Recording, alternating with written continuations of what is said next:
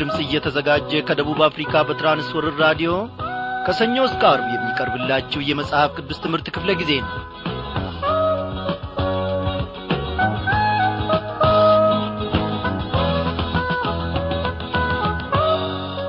ሰላም ጤና ይስጥልኝ። በጌታ የተወደዳችሁ ክቡራን አድማጮች እንደምን አመሻችሁ?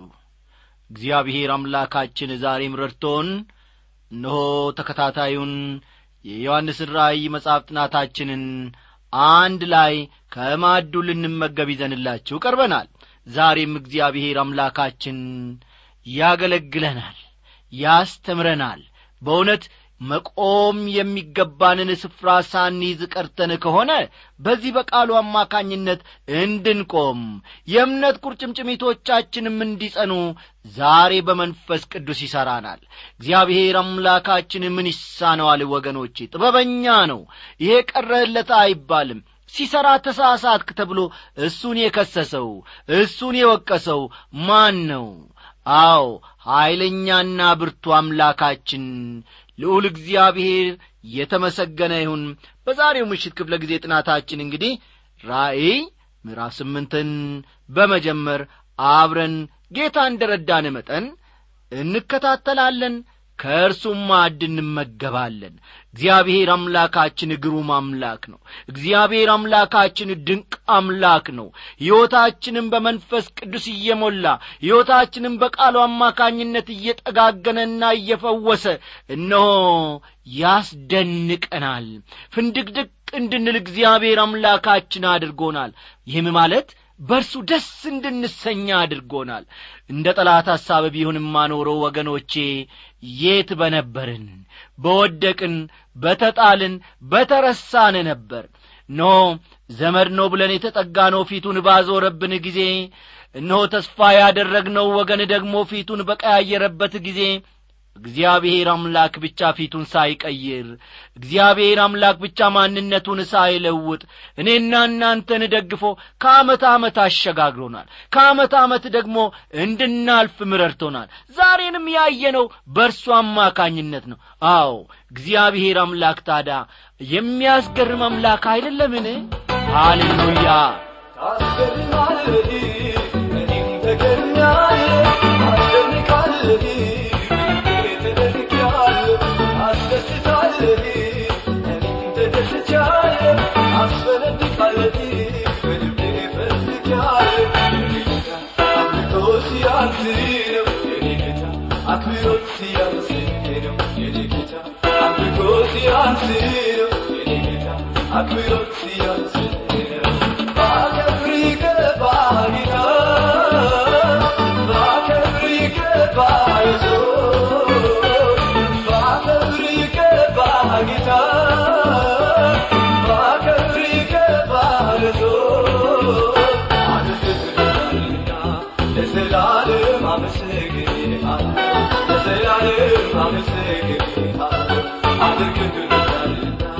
ለዘላለም አመሰግንሃለሁ። ለዘላለም አመሰግንሃለሁ።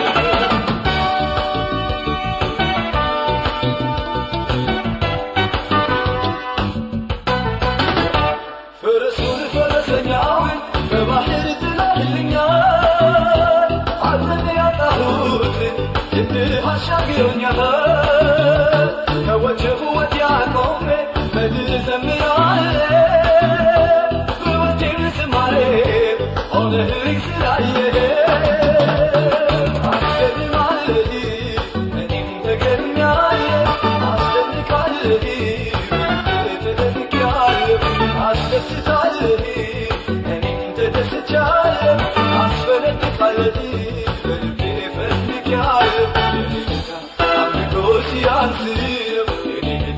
ጌታ አክብሮት ሲያንስ ነው የኔ ጌታ አምልኮ ሲያንስ ነው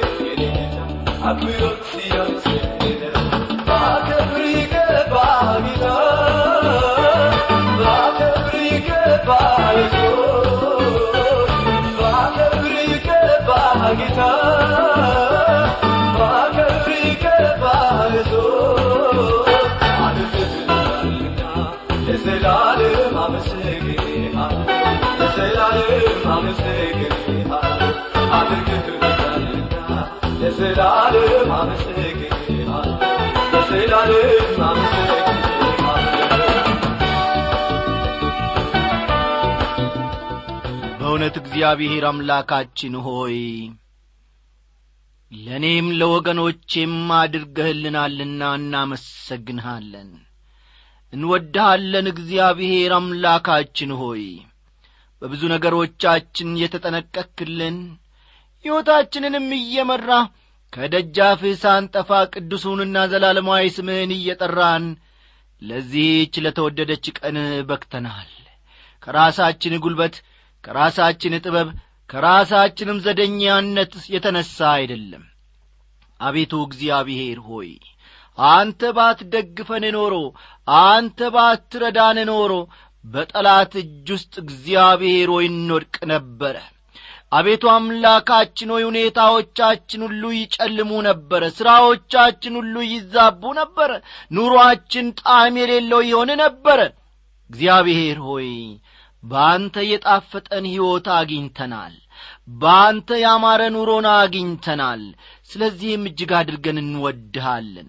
በዚህ ጊዜ ደግሞ እግዚአብሔር አምላካችን ሆይ ዘላለማዊና ቅዱስ የሆነውን ቃልህን በመንፈስ ቅዱስ አስተማሪነት እንድትናገረን በመንፈስ ቅዱስ አስተማሪነት በልባችን እንድታትምልን እንለምንሃለን። እግዚአብሔር ሆይ ያልተረዳነውን ገና ያልበሰልንበትን ያልጐለበትንበትን ያልጠነከርንበትን መንፈሳዊ ሕይወታችንን በዚህ በቃልህ ደግሞ እግዚአብሔር ሆይ እንድትሠራ እኛነታችንን አሳልፈን ለአንተ እንሰጣለን እግዚአብሔር ሆይ ስለምትሰማን ክበር ተመስገን። ሁሌም ትሰማናል አሁንም ሰምተህናል። ስምህ እጅግ ለዘላለም ይክበር ይመስገን። እግዚአብሔር ሆይ ይህንን ሁሉ ደግሞ በልጅ በጌታ በኢየሱስ ክርስቶስ ስም ስትል ስማን። አሜን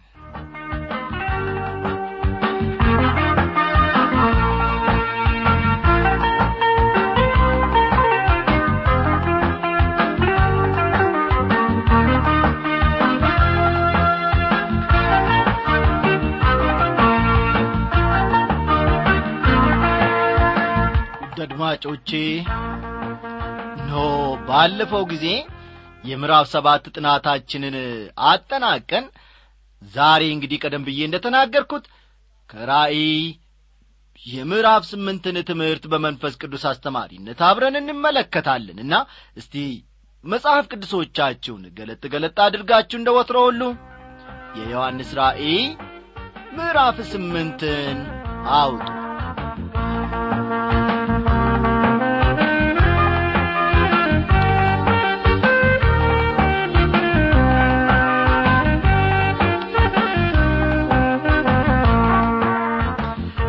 በዚህኛው ምዕራፋችን ውስጥ አብረን የምንመለከተው ስለ ሰባተኛው ማኅተም መፈታት ይሆናል ማለት ነው። ፈጠን ፈጠን እያላችሁ ጻፉ። ዋናው የምንመለከተው ሐሳብ በዚህ በራእይ ምዕራፍ ስምንት ውስጥ ማለት ነው ስለ ሰባተኛው ማኅተም መፈታት ይሆናል። በዚህ ምዕራፍ እንግዲህ የምንመለከተው የሰባተኛውን ማኅተም መፈታት ሲሆን ይህን ተከትሎ ደግሞ ሰባቱ መላእክት ሰባት መለከቶችን ለመንፋት ይዘጋጃሉ። በስድስተኛውና በሰባተኛው ማኅተም መፈታት መካከል የጊዜ ክፍተት እንደ ነበረ ባለፈው ጥናታችን ውስጥ ተመልክተናል።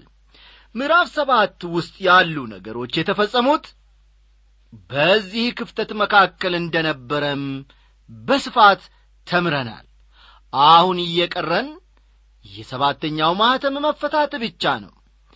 ቀደም ብለን እንደ ተመለከት ነው ማለትም ባለፉት ጥናቶቻችን እንዳየናቸው ዮሐንስ ራእይ ውስጥ ሰባት ቁጥር ሰፊ ስፍራ ተሰጥቶታል። ዮሐንስ ራእይ ውስጥ ሰባት ቁጥር ሰፊ ስፍራ ተሰጥቶታል ከታላቁ መከራ ጋር የተያያዙ አራት የሰባት ነገሮችን ምድብ እንመለከታለን። ይህን አስተውሉ። ከታላቁ መከራ ጋር የተያያዙ አራት የሰባት ነገሮችን ምድብ እንመለከታለን። የአንድ ምድብ ሰባት ነገሮች ተፈጽሞ ሲያልቁ የሌላ ምድብ ሰባት ነገሮች ይቀጥላሉ። ይህም ማለት በአንዱ ምድብ የሚፈጸመው ነገር በቀጣዩ ምድብ ከሚፈጸመው ሰባት ምድብ ጋር የተያያዘ ነው ማለት ነው። አስተዋላችሁ? የሌላ ምድብ ሰባት ነገሮች ይቀጥላሉ። ይህም ማለት እንግዲህ በአንዱ ምድብ የሚፈጸመው ነገር አስተውሉ። በአንዱ ምድብ የሚፈጸመው ነገር በቀጣዩ ምድብ ከሚፈጸመው ሰባት ምድብ ጋር ይያያዛል ማለት ነው።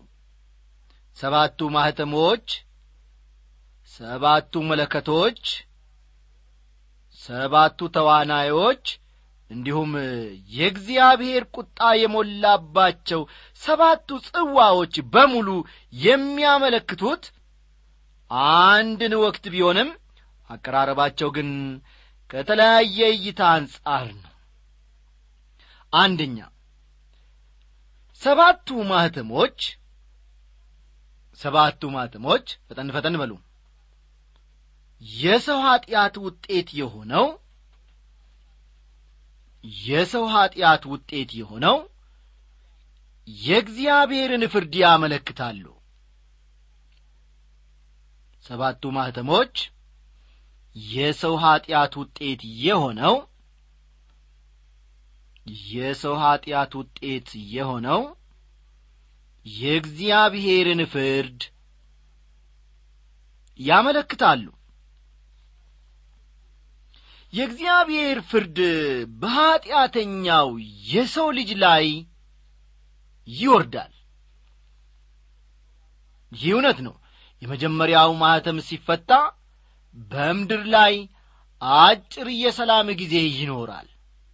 ይሁን እንጂ ይህ ለጊዜው ብቻ እንጂ ዘላቂ ሰላም አይደለም። ሰላምና ደህንነት ነው ሲሉ ያን ጊዜ ምጥ ርጉዝን እንደሚይዛት ጥፋት በድንገት ይመጣባቸዋል ይላል። አንደኛ ተሰሎንቄ ምዕራፍ አምስት ቁጥር ሦስት ሁለተኛው ማኅተም ሲፈታ በቀይ ወይም በዳማ ፈረስ የሚጋልበው ሰው ይወጣል። እርሱም ጦርነትና እልቂትን ይወክላል። ልብ በሉ። በቀይ ወይም በዳማ ፈረስ የሚጋልበው ሰው ጦርነትና እልቂትን ፍጅትን ይወክላል። ብዙዎች የሰውን ልጅ ትጥቅ በማስፈታት ማለትም ማንኛውንም ዐይነት የጦር መሳሪያ እንዳይዝ በማድረግ ጦርነትን ማስወገድ የሚቻል ይመስላቸዋል። እውነት አይደለም እንዴ? ዛሬ ዛሬ በብዙሃን መገናኛዎች ማለትም በሬዲዮ በጋዜጣ በቴሌቪዥንን በመጽሔት በመሳሰሉት ሁሉ የምንሰማው የምናነበው የምናየው ይህንኑ እውነታ ነው። አዎ የሰውን ልጅ ትጥቅ በማስፈታት ማንኛውንም ዐይነት የጦር መሣሪያ እንዳይዝ በማድረግ ጦርነትን ማስወገድና ሰላምን ማምጣት የሚቻል ይመስላቸዋል እስቲ በአሜሪካና በኢራቅ መካከል የተደረገውን ተመልከቱ። እንደገና ደግሞ በአፍጋኒስታን አሜሪካ ያደረገችውንም ተመልከቱ። እንደ እውነቱ ከሆነ ግን በመጀመሪያ ደረጃ ጦርነት የሚጠነሰሰው በሰው ልብ ውስጥ ነው። ይህ እውነት ነው ወገኖቼ። ጦርነት በመጀመሪያ ደረጃ የሚጠነሰሰው በዋሻ ወይም በተለያየ ቦታ ሳይሆን በሰው ልብ ውስጥ ይጀምራል ማለት ነው። ጦርነት እንዳይኖር ከተፈለገ ደግሞ የሰው ልብ መለወጥ አለበት። በቃ መጀመሪያውም መጨረሻውም ይኸው ነው። ጦርነት እንዳይኖር ከተፈለገ የሰው ልብ መለወጥ አለበት። በሁለተኛ ደረጃ በዚህ ምዕራፍ የምንመለከተው ስለ ሰባቱ መለከቶች መነፋት ሲሆን የሰባቱ መለከቶች መነፋት የሚያመለክተው ፍርድን በማምጣት ረገድ እግዚአብሔር የሚያደርገውን ቀጥተኛ ተሳትፎ ነው። አስተውሉ። የሰባቱ መለከቶች መነፋት የሚያመለክተው ፈጠን ፈጠን እያላችሁ ነጥቦቹን ጻፉ። የሚያመለክተው ፍርድን በማምጣት ረገድ ፍርድን በማምጣት ረገድ እግዚአብሔር የሚያደርገውን እግዚአብሔር የሚያደርገውን ቀጥተኛ ተሳትፎ ነው። ቀጥተኛ ተሳትፎ ነው። በሦስተኛ ደረጃ የአራቱ ተዋናዮችን እንቅስቃሴ ስንመለከት የአራቱ ተዋናዮችን እንቅስቃሴ ስንመለከት ሰይጣን በእግዚአብሔር ላይ በጠላትነት በመነሳቱ ሰይጣን በእግዚአብሔር ላይ በጠላትነት በመነሳቱ በመነሳቱ የሚመጣውን ፍርድ የሚመጣውን ፍርድ እናያለን በአራተኛ ደረጃ የእግዚአብሔር ቁጣ የሞላባቸው ፈጠን ፈጠን በሉ። የእግዚአብሔር ቁጣ የሞላባቸው የሰባቱ ጽዋዎችን መፍሰስ የሰባቱ ጽዋዎችን መፍሰስ የሚያመለክተው የሚያመለክተው በሰው ልጅና በሰይጣን ላይ በሰው ልጅና በሰይጣን ላይ የሚወርደውን ፍርድ ነው። የሚወርደውን ፍርድ ነው። እግዚአብሔር በሁለቱም ላይ ይፈርዳል ማለት ነው በዚህ ምዕራፍ የምንመለከተው ከመለከቶቹ መነፋት ጋር የተያያዘው የእግዚአብሔር ፍርድ በግብፅ ከወረደው ፍርድ ጋር ያለውን ተመሳሳይነት ነው። በግብፃውያን ላይ የወረደው መዓት እውነት ከሆነ በዚህ ምዕራፍ የተነገረው መዓትም እውነት የማይሆንበት ምክንያት የለም ይህ መዓት የሚመጣው ወይም የሚሆነው በታላቁ መከራ ዘመን መሆኑን መዘንጋት የለብንም። የሰባተኛው ማኅተም መፈታት ለሰባቱ መለከቶች መነፋት የሚደረግ ዝግጅት ቀጥል አድርገን እንመለከታለን። ስለ ሰባተኛው ማኅተም መፈታት እንዲሁም ለሰባቱ መለከቶች መነፋት የሚደረገውን ዝግጅት ከቁጥር አንድ በመነሳት አብረን እንመለከታለን። እስቲ ራእይ ምዕራፍ ስምንት ቁጥር አንድን ተመልከቱ። እንዲህ ይላል። ሰባተኛውንም ማኅተም በፈታ ጊዜ እኩል ሰዓት የሚያክል ዝምታ በሰማይ ሆነ ይላል። እኩል ሰዓት የሚያህል ዝምታ በሰማይ ሆነ የሚለውን ቃል እስቲ አንድ ላይ እንመልከት። ታላቅና ከፍተኛ ፍርድ ሊመጣ ነው። በመብረቆችም በማዕበሎችና በአውሎ ነፋሳትም መካከል ጥቂት የዝምታ ጊዜ ይኖራል። ይሁን እንጂ ወዳጆቼ ይህ የሚያመለክተው በተጠናከረ ሁኔታ እንደሚመጣ እንጂ የሁኔታዎች ማክተምና አይደለም። የበለጠውና አስከፊው ፍርድ በመምጣት ላይ መሆኑንም ከዚህ ምዕራፍ መመልከት ይቻላል። ቁጥር ሁለት በእግዚአብሔርም ፊት የሚቆሙትን ሰባቱን መላእክት አየው።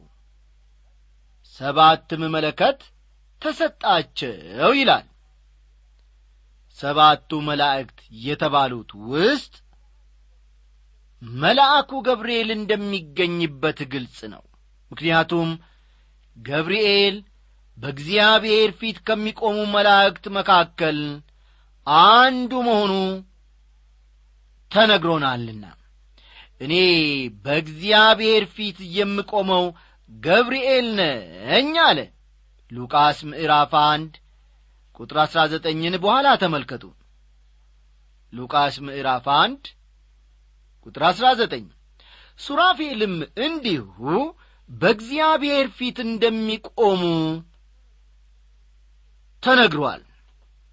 ኢሳይያስ ምዕራፍ ስድስት ከቁጥር አንድ እስከ ሁለት ያለውን ይመለከቷል። ኢሳይያስ ምዕራፍ ስድስት ከቁጥር አንድ እስከ ሁለት ይሁን እንጂ አገልግሎታቸው ልዩ እንደ መሆኑ መጠን እነዚህ መላእክት ከሱራፌል የተለዩ መሆናቸውን መዘንጋት የለብንም። ሰባቱ መለከቶች ለእስራኤል የተለየ ትርጉም አላቸው። አዲስ ኪዳንን በሚገባ ለመረዳት የብሉይ ኪዳን ዕውቀት ቢኖረን በጣም ጠቃሚ የሚሆነውም ከዚህ የተነሣ ነው። ከኦሪት ዘህልቁ መጽሐፍ እንደምንመለከተው ሙሴ ሁለት የብር መለከቶችን እንዲሠራ በእግዚአብሔር ታዞ ነበር። ሁለት የምስክሮች ቁጥር ነው። አስተውሉ። ሁለት የምስክሮች ቁጥር ነው። በሁለት ምስክሮች አፍ ነገር እንደሚጸና ቅዱሳት መጻሕፍት በተለያየ ስፍራ ያመለክታሉ። እነዚህ መለከቶች ሁለት አገልግሎት ነበራቸው። ሕዝቡን ወደ ጉባኤ ለመጥራትና ሕዝቡን ወደ ጉባኤ ለመጥራትና ጉዞ እንዲጀምሩ መመሪያ ለመስጠት ያገለግላሉ። ሁለት የብር መለከቶች ለአንተ አድርግ። ማኅበሩን ለመጥራት ከሰፈራቸውም ለማስጓዝ ይሁኑል ይላል። ኦሪት ዘህልቁ ምዕራፍ አስር ቁጥር ሁለትን ተመልከቱ። እስራኤል ወደ ምድሪቱ ከገቡ በኋላ ደግሞ መለከቶቹ ለሁለት ነገሮች ይጠቅሙ ነበር መለከቶቹ ለሁለት ነገሮች ይጠቅሙ ነበር። በሚገፋችሁም ጠላት ላይ በምድራችሁ ወደ ሰልፍ ስትወጡ ከፍ ባለ ድምፅ መለከቶቹን ንፉ። በእግዚአብሔርም በአምላካችሁ ፊት ትታሰባላችሁ ከጠላቶቻችሁም ትድናላችሁ።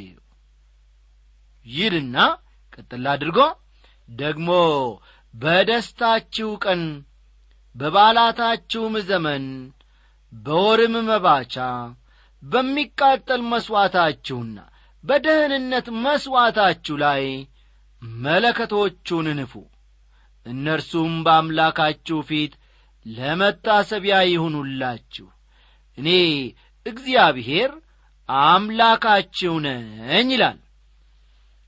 ዘልቁ ምዕራፍ አስር ቁጥር ዘጠኝና አስርን ልብ ይሏል አንድ መለከት ሲነፋ የእስራኤል መሪዎች ይሰበሰባሉ። አንድ መለከት ሲነፋ ታላላቆቹ የእስራኤል አእላፍ አለቆች ወደ አንተ ይሰብሰቡ ይላል።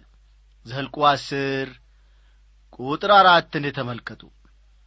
አንድ ጊዜ መለከቱ መነፋቱ ጳውሎስ በአንደኛ ቆሮንቶስ ምዕራፍ አሥራ አምስት ከሚጠቅሰው ከመጨረሻው መለከት ጋር የሚያያዝበት ሁኔታ እንዳለ አስባለሁ። ይህ መለከት ከእስራኤል የተወሰኑ ወገኖችን ለመጥራት ነበር የሚያገለግለው። ጳውሎስ እንዲህ ይላል እነሆ አንድ ምስጢር እነግራችኋለሁ። ሁላችን አናንቀላፋም። ነገር ግን የኋለኛው መለከት ሲነፋ ሁላችን በድንገት በቅጽበተ ዐይን እንለወጣለን መለከት ይነፋልና ሙታንም የማይበሰብሱ ሆነው ይነሳሉ። እኛም እንለወጣለን ይላል አንደኛ ቆሮንቶስ ምዕራፍ አሥራ አምስት ከቁጥር 51 እስከ 52 በጣም የሚገርመው ግን አንዳንዶች ይህ በአንደኛ ቆሮንቶስ ምዕራፍ 15 ጳውሎስ የሚናገርለት የኋለኛው ወይም የመጨረሻው መለከት በዮሐንስ ራእይ የተጠቀሰው ሰባተኛው መለከት እንደሆነ ያስባሉ። ይሁን እንጂ ሁለቱን የሚያገናኛቸው ነገር የለም። እስቲ እንደ ገና ጳውሎስ የሚለውን እናንብብ። ጌታ ራሱ በትእዛዝ በመላእክትም አለቃ ድምፅ በእግዚአብሔርም መለከት ከሰማይ ይወርዳልና በክርስቶስም የሞቱ አስቀድመው ይነሳሉ ይላል። አንደኛ ተሰሎንቄ ምዕራፍ አራት ቁጥር አሥራ ስድስት በመላእክትም አለቃ ድምፅ ሲል ድምፁ የመላእክት አለቃ ድምፅ ዐይነት ነው ማለቱ ነው። በክብር ዙፋኑ ላይ ያለው ክርስቶስ የእርሱ የሆኑትን ይጠራል። ለቤተ ክርስቲያን የሚያደርገው የመጨረሻ ጥሪ ስለሆነ ነው የኋለኛው ወይም ደግሞ የመጨረሻ መለከት የተባለው።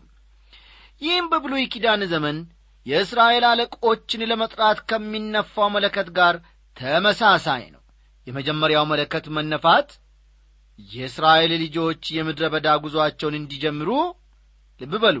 የመጀመሪያው መለከት መነፋት የእስራኤል ልጆች የምድረ በዳ ጉዞአቸውን እንዲጀምሩ ከሚነፋው መለከት ጋር ጨርሶ ግንኙነት የለውም። እግዚአብሔር አምላካችን አሰራሩ መቼ ምግሩም ነው ወገኖቼ። ዛሬ ደግሞ አዲስን ራእይ አዲስን ዕውቀት እንድንገበይ እግዚአብሔር አምላካችን ረድቶናል። የዚህን ተከታይ ክፍል እንግዲህ በሚቀጥለው ክፍለ ጊዜያችን ይዘንላችሁ እንቀርባለን። ለዚህ ትምህርት ከመጨረሻው መድረስ በጸሎት እስካሁን ከእኛ ጋር የቆማችሁ ብዙ ወገኖች አላችሁ። እግዚአብሔር ከጸባዖት የእናንተን ብድራት ለመክፈል ጨካኝ አምላክ አይደለም። በእውነት ያስባችኋል። ይህንን የጌታን ሥራ እንዳሰባችሁ እግዚአብሔር ደግሞ እጥፍ ድርብ አድርጎ ያስባችኋል። ስሙ ለዘላለም እየተመሰገነ ይሁን። አድራሻችን አስራ ሦስት ስልሳ ስድስት አዲስ አበባ ነው። ደናደሩልን እያለ ስንሰናበታችሁ እኔና ወንድም ያለማየው አንድ ላይ በመሆን ነው። ሰላም። እኔ አንተ ይዣለሁ እመካብሃለሁ። እኔ አንተ ይዣለሁ እመካብሃለሁ። እግዚአብሔር እኔ አንተን ይሻለሁ እግዚአብሔር እመካብሃለሁ ስልጣን ያንተ ነው በሰማይ በምድር አንተን ያዘ ፈጽሞ ማያፍ እግዚአብሔርን አንተን ይሻለሁ እግዚአብሔር እመካብሃለሁ ስልጣን ያንተ ነው በሰማይ በምድር አንተን ያዘ ፈጽሞ ማያፍ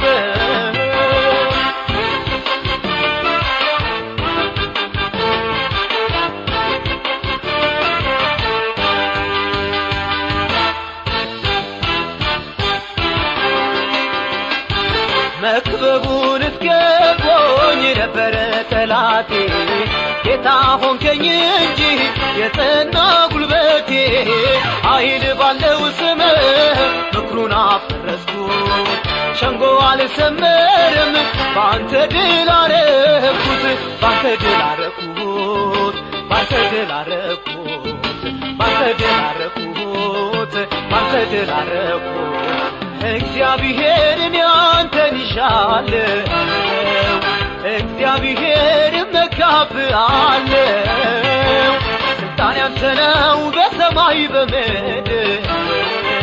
አንተን ያዘ ፈጽሞ ማያፍ